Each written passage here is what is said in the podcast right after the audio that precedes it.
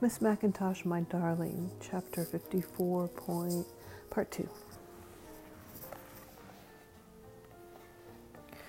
Unsure of himself, Mr. Spitzer tentatively walked where his dead brother had walked before him. By only a minute, it still must seem, though innumerable years had passed and the snow falling like an angel's feathers blown upon the wind. He being continually mistaken for him, doubtless because of their appalling physical similarity which caused this prejudice in other people's minds. For the people looking up would act as if they had just seen him a minute or an hour or a year before, passing along the same dark or shining street, smiling perhaps, talking to himself as was his habit. And yet this was impossible. They would flatteringly ask him about last week, last month, last year, the last decade, or even two decades through which he had not lived, perhaps simultaneous decades, perhaps many decades. They would commiserate with him because of the snow pal- because of the snow pallor of his face, until as he was mortally embarrassed, the red rose of a blush rushed to his cheeks and forehead as if his life had been restored, and he would feel as giddy as if he were about to have a sudden stroke, to fall into another abyss, and his breathing would be difficult, rasping as if unaccustomed harp strings were played upon, and he would slightly reel from side to side. Clutching his high silk hat, his black cape billowing like sails, he would go zigzagging. He would go zigzag, tacking with the changing wind, tacking with the starboard side to the port side, or vice versa, going from larboard to starboard, going with the bulging, going with the bugling wind which created this loud music around him, deafening to his ears. He would hear the creaking masts, the singing sails, the singing ropes. Doubtless, even to himself, he must have seemed like some old ghost schooner which had lost its way, an apparition moving in the moving fog. And the captain was lashed to the masthead, and if he and if he knew where he was, he did not know when he was, not even when he recognized the beacon towers or knew by the flight of birds that he was not far from shore, that he was nearer than he knew. So he would wander back and forth, knocking at many doors, this timid gentleman who, with the anxious air of one wishing only to please, smiled at everyone and annoyed many people by asking for directions at every conceivable intersection, then perhaps going the opposite way from what they had said. He would suddenly turn, going the opposite way. For if they said he should go south, he would deliberately turn north, heading against the wind.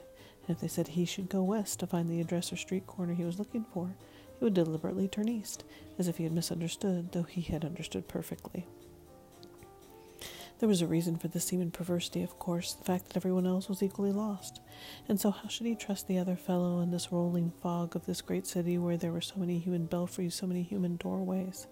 He had also irritated many Irish policemen at the intersections. He had once not recognized his error until it was too late to offer his apologies, addressed his remarks to a wooden policeman in the fog, a traffic robot who could not possibly have known any more than Mr. Spitzer knew. Every time Mr. Spitzer made an error at the intersection, Mr. Spitzer would mark his notebook with a cross, and there were pages and pages of these crosses, probably intelligible only to him. The only thing he should have been able to trust was the grasshopper weather vane in old Faneuil Hall, a memorable marketplace, but the grasshopper seemed to hop and hop in a golden circle, turning in all ways the winds blew, so how could he trust it better than himself?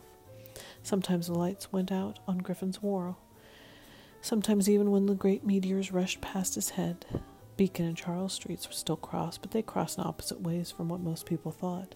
Another fact which might account for Mr. Spitzer's going by opposites feeling his way through the fog as if each step he took might be the last. Once on Copp's Hill, not far from the table tomb of that old dour Mather who had not believed in stained glass windows, or water spouting gargoyles, or any form of religious music or church bells, Mr. Spitzer had heard all the church bells ringing in wild disunion and a ragged news hawk crying, Our great president lies dead. And Mr. Spitzer had timidly asked, in a voice scarcely above a hollow whisper, which president it was, for he had hoped thus to orientate himself, to find out the time which would count for so many mirages. There had been this answer coming like a foghorn out of the fog President Wilson. Yet President Wilson had not died in office, hence should he refer, be referred to as ex-president, Mr. Spitzer believed, had died. It was generally believed of a broken heart caused by the failure of the League of Nations, and had been dead for a number of years, as Mr. Spitzer knew, rapidly calculating, feeling that, as he was always reminded in so many ways, he was the victim of some great joke, which, along with suns and moons and stars and traffic whistles, had been perpetrated personally on him. For he had survived the president by only a few years, several years at least having passed since his own demise. there thus remaining a number of years which Mr. Spitzer could not account for, though he could multiply and divide, though he could add and subtract, though he could count the years on his numb fingers, though he understood binomial equations. And so he had stumbled on, tapping with his cane, his forehead knitting into a frown, and his eyes protruding like striped marbles in the fog, as he had asked himself, How could this have happened to him, old Joachim, who had sought for heavenly harmonies and golden raptures and clouded hopes? For with all his yearning for certainty, his had been a greater yearning for uncertainty, and how could he have lived? Thus there was always this cloud before his eyes. He had met the fellow who carried the lantern for Paul Revere. The fellow had certainly worn a tri-cornered hat, had walked ahead of Mr. Spitzer, cast a long shadow moving across the winter grass, the paving stones, had told him that the British redcoats were coming, that they had just reached Constitution Wharf, and it was the midnight alarm, time for the stirrup cup. And then he had suddenly turned, swinging his lantern back and forth like a star, and asked, Could Mr. Spitzer give him a tip on the horses which were running yesterday at Suffolk Downs? For yesterday in Mr. Spitzer's world, this man had said, was today in this world. And yet Mr. Spitzer, though time was thus ambivalent, did not know the score, his mind being this perpetual oblivion like a drizzle of fine mist. So no wonder Mr. Spitzer was annoyed, for he could not even shuffle the cards of the past, or remember the sequence of events, the past seeming as ambiguous as the future, and both unknown outside his experience, his brother being dead. And it was his brother who had cut the cards. It was not Joachim, not then or now. And yet, without his dead brother in the shuffling wind, the wind shuffling the cards, how could Mr. Spitzer have accounted for his ignorance? And how could he have accounted for his knowledge exceeding that of mortal man, even his brother? Upon still another occasion, Mr. Spitzer had met a man who had told him that he had started a great rock slide in a Grand Canyon by playing his flute, merely by playing his flute. Great rocks had hurtled from the sky, and several cascades got loose from their pinnings, and the course of a river had been changed for there had been these vast reverberations from only a few quavering flute notes amplified to fill the heavens and the earth to move the clouds. And was this not greater musical success than most men had enjoyed? And was this not greater music than if he had played in a Boston symphony to old gentlemen with ear horns, old ladies who, though they nodded their heads, had, heard, had not heard a sound for twenty years? Mr. Spitzer believed so, grudgingly, even being slightly jealous. It seemed only incidental to him that the musician was dead, that the rocks had fallen on him. And the merry-go-round wooden horses had gotten loose in the sea-swept garden where the life-sized wooden chessmen walked and the great conches roared with the long roar of cities, and the pagodas moved, and there were the infinite piazzas lined by barnacles cherubim like drowned faces, looking out over the golden roofs, the drowned mirrors, the Renaissance gilded chairs, the Louis the Thirteenth, and the Louis the Fourteenth, and the Louis the Fifteenth. And there were the great stone masks grown over with weeds, the great human doorways, the great clams like coffins opening on their hinges, and Mr. Spitzer heard four great rivers like the stars rushing over his head, and he saw the lanterns in the flood, and the Duke of Wellington stepped out of the fog, carrying a lady's six-tiered white umbrella, and there were many footmen. There was this blurred landscape of many cities, but what was the old fishback building doing here lancing the clouded sky? And who had built the Steinway building where yesterday, yesterday there were only the salt flats strewn with cobblestones and brittle stars, sea urchins, heart mussels, shells, horse mussels with long gold streaming hair, and from whence came these minarets reflected upon the moving waters? Distortion seemed to cause distortions, perhaps because one's principle had not been correct. Mr. Spitzer knew that he could not trust his perceptions to guide him, for there was no reality, and there was nothingness. Nothingness. There were mirrored rooms between him and the mirrored rooms. There were dark streets between him and the longer, darker streets. There was a long night between him and the longer night for all was so much like my mother's wilderness of opium dreams that Mr. Spitzer, though a patient, accurate man who he believed was endowed with little or no imagination, was less and less able to distinguish between what my mother imagined and a great city where he walked through constantly changing streets, here in this world where everything which was not was, and everything which was was not, including Mr. Spitzer with his portfolio, his address book, and a map of Boston which he carried with him as if it would do him some good to consult a map to find a street crossing. He believed that with his attitude in- of inquiry, like something stamped upon his features, he must often be mistaken for a census taker. But how should he count the centaur as one or two? How should he count the phoenix? How should he count the immortal rose from moment to moment? How should he count the man with a broken personality? One, two, three, four, five, six, seven? The seven of spades dropped out of his coat pocket, and there were suddenly seven avenues, seven doorways, and all were the doorways of illusion. There were so many hallucinations stepping out of the fog, so many siren whistles like the whistling winds, so many beautiful ladies in large white picture hats and billowing white dresses and high buttoned shoes, smiling and winking, although he knew they were dead, for they were obviously not in this world. So fine, so many fine gentlemen leading black poodle dogs on leashes, headless gentlemen, perhaps amputated only by the blowing fog.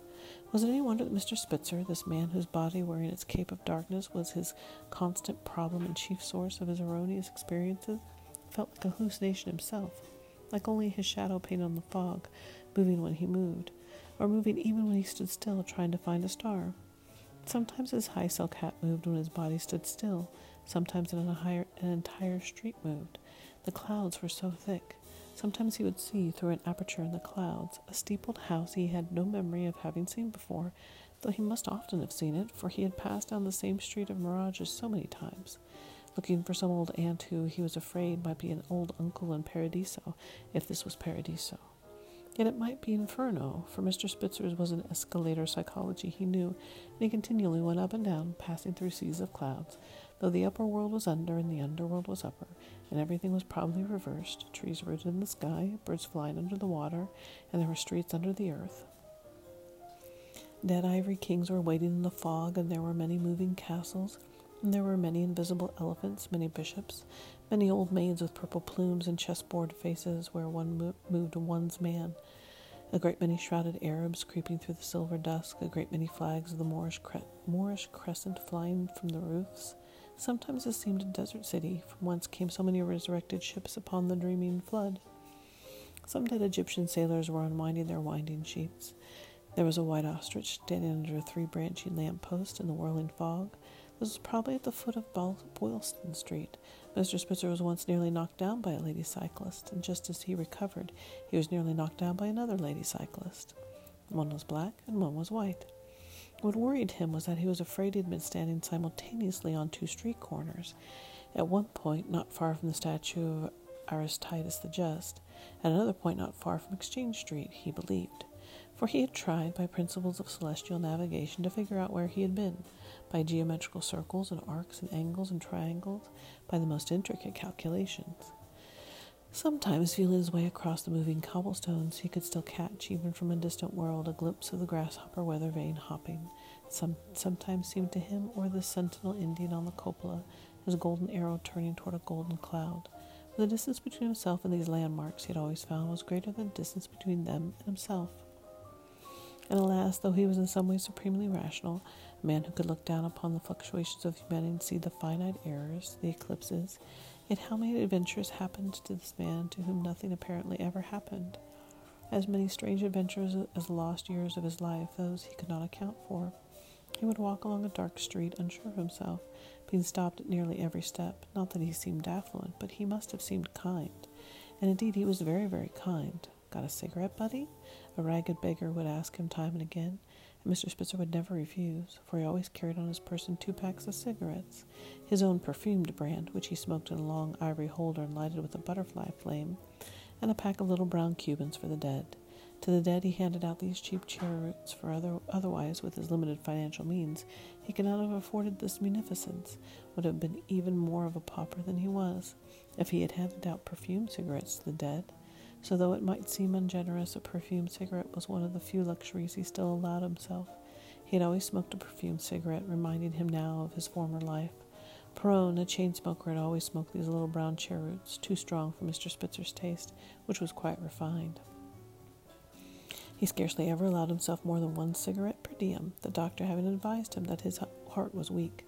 Besides, there were so many of the dead, and the dead were not critical, probably did not know the difference, Mr. Spitzer believed. Once turning another corner, it must have been his dies infaustus, Mr. Spitzer passed down a long, dim street of cigar store Indians, and he could almost have thought he had come in his wanderings to an Indian stockade.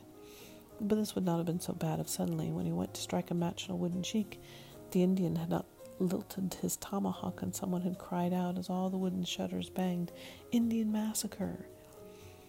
It had taken Mr. Spitzer a long time to recover his dignity, and in fact, perhaps he never would recover completely from this shock to his already debilitated sensibilities, for it had been, he believed, a major crisis. To many small details which another man might have ignored, he attributed an overwhelming importance. no doubt because of the ennui, the tedium of his present life.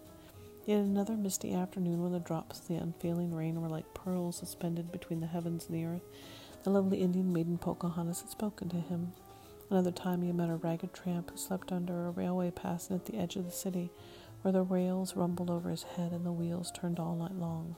And this fellow had tried to sell him 100 first preferred shares of the Grand Union Pacific Railway, gilt edged as Mr. Spitzer could see, even in the circle of a dim lantern light that the certificates were authentic, stamped with the proper stamps and gold seals, signed with the proper signatures, and the fellow said he had no use for the stock, would give it to him for two bits, as he was broke and needed the hard cash, had said this railway would be worth would some day be worth trillions, that had a brilliant future, that had got as far now as Utah, the wild Indian country, and would some day pass beyond, beyond, would some day reach the other coast, passing viewless summits, for the country was expanding, but Mr. Spitzer, even when he knew the future was a sure thing, for the future was already the past, would not buy, would not venture a cent, having no gambler's instinct.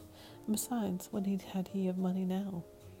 But though Mr. Spitzer had not bought the railroad, he had given the fellow a Civil War civil dollar, silver war, Civil War silver dollar, which he had just happened to find in his coat pocket. Yet if he had bought then, of course, his caution had not guided him, as he could not help thinking afterward, indeed with considerable chagrin, instead of being today a poor man, as so nearly a pauper himself. He would be today a rich man, a millionaire, able to ride his own train, even a multimillionaire, riding a plush lined parlor car, no doubt, a veritable Midas with a Midas touch. En passant, Mr. Spitzer had lost innumerable opportunities to make fortunes, had passed up innumerable bonanzas, perhaps not because of his obtuseness so much as his indifference. Indeed, he would have offered at various times various railroads by ragged derelicts who had told him that they were floating the stock or were selling far under par that which would someday be selling far over par. Some railroads which had already been derailed, and others which were of the hypothetical future. The old interurban, which Mr. Spitzer believed was no longer in existence, running no more through a vanished landscape, the old Hartford Electric and the old Mohawk Owl train, which was lighted by smoky lanterns and the Iroquois Flyer and the Grand Montezuma Railway to the tomb of Montezuma, and the Andean Special and the Great Siberian and the Oriental Express. The poor man had tried to sell him a parlor car which had belonged to a life insurance president, but Mr. Spitzer had refused. A parlor car would have been a convenience, of course, Mr. Spitzer never riding a sleeping car without reserving two berths, both the upper and the lower, for though he slept in the lower, he was afraid to have somebody sleeping over him. He was afraid that the upper might fall onto the lower. A fellow had offered him the Taj Mahal for the price of a one way ticket to the polo grounds, and assured Mr. Spitzer he was not coming back. Somebody had, o- somebody had offered him a lodestar. Somebody had offered him two lodestars the price of one. Someone else had tried to sell him a sextant, a mirror for bringing two most distant stars in direct opposition to each other. A fellow had offered him the customs house and the fisherman's wharf and the Green Dag- Dragon Tavern and several china clippers, all for the price of a new shirt. A fellow had offered him Hall of Brooklyn Bridge for half price, was it? Mr. Spitzer wondered. Because Mr. Spitzer was half a man. The other half of the bridge, the fellow had said, dissolved into mist or was not yet built. But Mr. Spitzer would not have known which half of the bridge was his. At one time he could have bought the old red brick terminal for a mere fraction of its present value, probably for the price of a single brick. He could have bought the leaning Chrysler building for a song. A fellow tried to sell him the Brooklyn Dodgers for the price of a cup of coffee and a hole in the donut.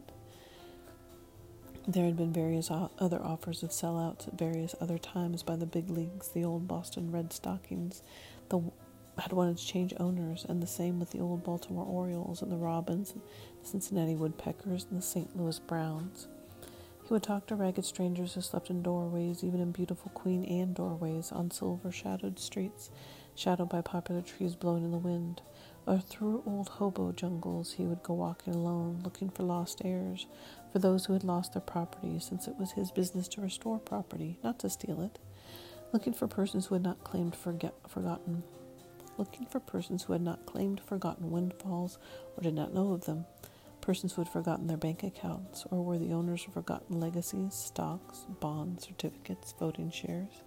He would go where he believed Perron had gone, searching for him, that one brother he knew he would not find, either among the living or the dead though he searched through all the avenues of time, all the avenues of space.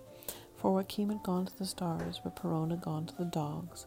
So Mr. Spitzer would descend to the lowest canine regions. He would seek out the rude, crude, bearded men, those who were in flight from the law or society or their former associates or even themselves. Their names were not listed in any city directory. In this great work, for which, though his petty expenses were constant, he received no pecuniary reward, and sometimes not even a word of gratitude, he achieved a little success, he believed, had been able to effect numerous reconciliations, had located lost sons, lost daughters, reunited brothers and sisters, those who, separated from childhood, perhaps even from infancy, were brought together through Mr. Spitzer's offices. He had found an old sweetheart whose Italian lover had supposed she had been dead for thirty years.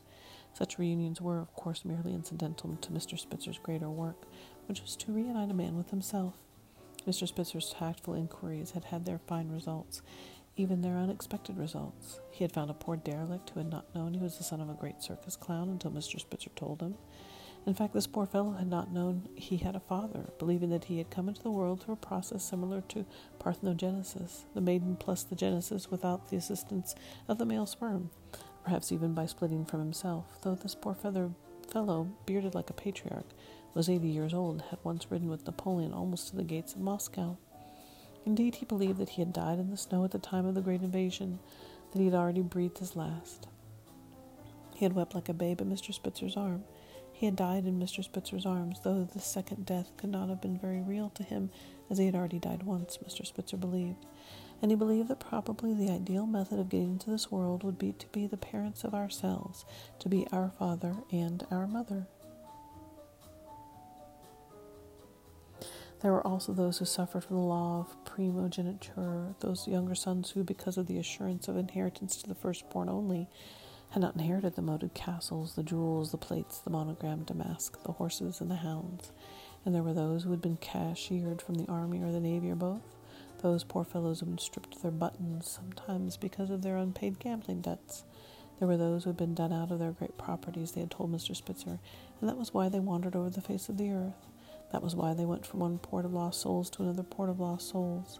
A fellow told Mr. Spitzer that the steeple of his house had been pecked away by woodpeckers, and that was why he had left home.